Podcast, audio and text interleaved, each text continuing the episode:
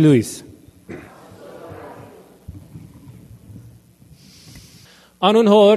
Yevok serpo. Amen. My dear faithful, uh, first and foremost, let me just give our young ones an idea of what's going on. We're going to listen to the sermon today, which I promise I'm going to keep as short as possible because I know that they have been very patient. Um, and then I'm going to ask the families to bring up the children to the chancel of the church to bless them along with the palm branches, and we'll be conducting the processional in the church at that time, after which we're going to be observing the ceremony, the ritual of Tirampatsek, the opening of the doors. And on this occasion, on this beautiful, beautiful Palm Sunday morning, I prepared a message for you. And in my Armenian remarks, I, I, strayed from that message. I'll give you part of the remarks that I prepared in English today, but I do also want to impart onto you the feeling that I experienced this morning as I received the news of the events that took place in Egypt. But before we discuss that, I want to talk to you about a, a hymn, a very brief hymn, which is known as Zormutun Koz Turum Patsmezder. Open up to us your door of mercy, O Lord. Open up to us your door of mercy, O Lord. This is a prayer that we offer in church on Sundays once a year before we conduct the Terun Patsek ceremony, which we're going to hear today, but also every single time we baptize a child in the Holy Baptismal Font. This hymn is sung on two occasions for this ceremony, which we're going to experience in a few minutes, and also for the baptism of each and every single baptized person here in the Armenian church. Open to us your door of mercy, O Lord. The feast of Palm Sunday for us is a feast about the opening of doors. It is a feast about moving from one place to another place and dealing with all of the consequences that come along with that. Those consequences may not always be pleasant.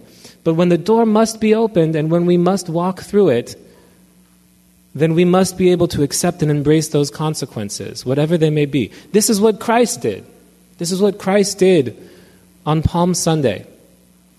Throughout his time in his life and his ministry and all the wonderful and miraculous things that he did. And yeah, he visited Jerusalem on a few occasions, but after his ministry began, he steered far clear of that place because he knew what would happen as soon as he stepped foot in this city. He knew what the consequences would be as soon as he was hailed as a king amongst the Jewish people, as he was hailed as the Messiah. He knew what steps would come next. We're going to be reminded of what those are throughout the upcoming week, through Holy Week, as he was betrayed, as he was tried falsely, as he was tortured, as he was crucified, ultimately, of course, for the sake of our sins and to be resurrected. But he didn't want to set these motions in their course of action until the time was right. Today is a time for us to reflect on which doors we need to open in our own lives, which doors we have to walk through, despite the consequences. And it's also a time for us to remember that we're not able to open all of those doors ourselves. Today is also about remembering that sometimes we have to pray that God opens a door for us that needs to be opened. And we know the difference between those two. I've told this story once before. I was in a hotel room once, and uh, I saw there was a door in a funny place in my hotel room. I was a child, and I went to open up that door. And when I opened up that door, and I saw on the other side of that door another door. I said, What is this? And there was no doorknob. And I ran next door and I knocked on the door. Where does this door go? And it was a stranger, and they said, It goes into your room. It was a suite. You know, sometimes they have doors that open suites together. I couldn't open both doors on my own. I could open one, but the other one wasn't an option for me to open. And sometimes in our lives, there, there are times when we have to pray with all of our sincerity and with in all of our humility that God opens a door for us that we have to walk through. But once again, we must remember that those doors in our lives come with consequences. That transition that happens when we go from one place to another in our lives brings along with it a new reality. Maybe this new reality is necessary in our relationships. Maybe this new reality is necessary in our course in life, the path which we have chosen to follow. maybe we need to change that path. Maybe we need to open up another door and go another way and deal with whatever may come because we know we're not on the right path. Maybe this door needs to be opened in our relationship with God. Maybe it's our reading of the gospel, or it's our daily prayer life, or maybe it's our own devotion and commitment to our personal faith in relationship with Jesus Christ. We have to pray that we're able to open that door on our own, and if we can't open that door on, that, on our own, Christ opens it for us. When Christ stepped in to the city of Jerusalem to accept the will of his Father, to place into motion what was prophesied hundreds of years before, when he did it, he knew that he would not be doing it alone, but he would be doing it as part of the Holy Trinity. He would be doing it for our sake.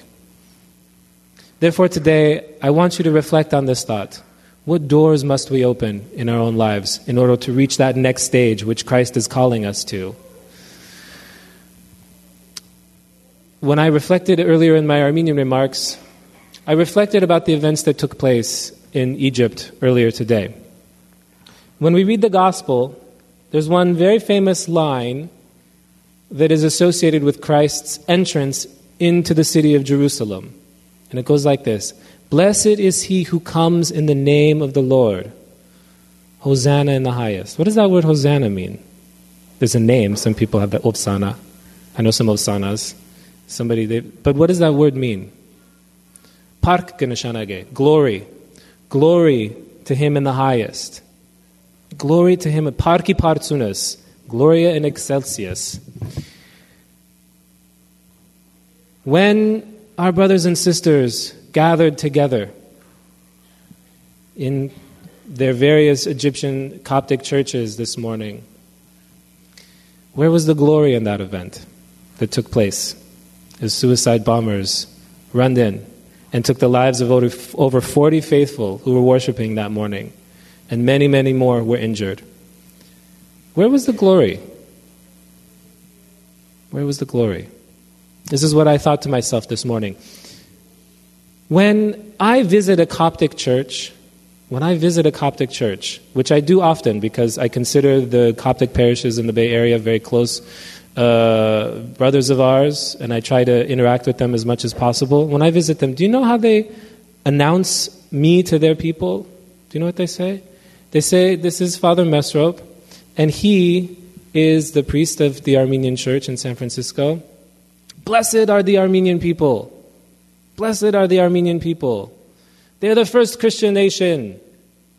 Blessed are the Armenian people because they were among the greatest witnesses when they were killed for their faith during the genocide. Blessed are the Armenian Christian people. And They celebrate us. They celebrate us. I want us to celebrate them. Christ says, If you would follow me, then take up your cross. If you would follow me, then take up your cross. My dear people, we have to take up our cross, and that is where the glory is found. Because later this week, those same churches that were bombed will be full again. Mark my words. Those very same churches will be cleaned, they will be fixed up as best as they can, and come Holy Thursday, they will be full of people ready to celebrate Jesus Christ. Glory to them. Blessed are they, because they have been witnesses of their faith. And let us not take lightly the cross that we too must bear. If they are willing to worship and commit themselves under such dangerous circumstances, what are we willing to do? What are we willing to do for our faith? Are we willing to come to church? Or could we even do more than that? Could we bring somebody else to church? Could we pray sometimes when we don't even feel. I was at a youth retreat a week ago and I talked to kids what it was like to be Christians in society today, and some of them shared with me that it's even difficult to pray when other people are around. There's a shame associated with that. Can we pray in front of other people with pride? We could do at least this much because our forefathers and other people fighting today for the same faith that we share have done so much more. So let Christ open this door in our own hearts to renew our own commitment to the Holy Trinity. In the name of the Father, and the Son, and the Holy Spirit. Amen.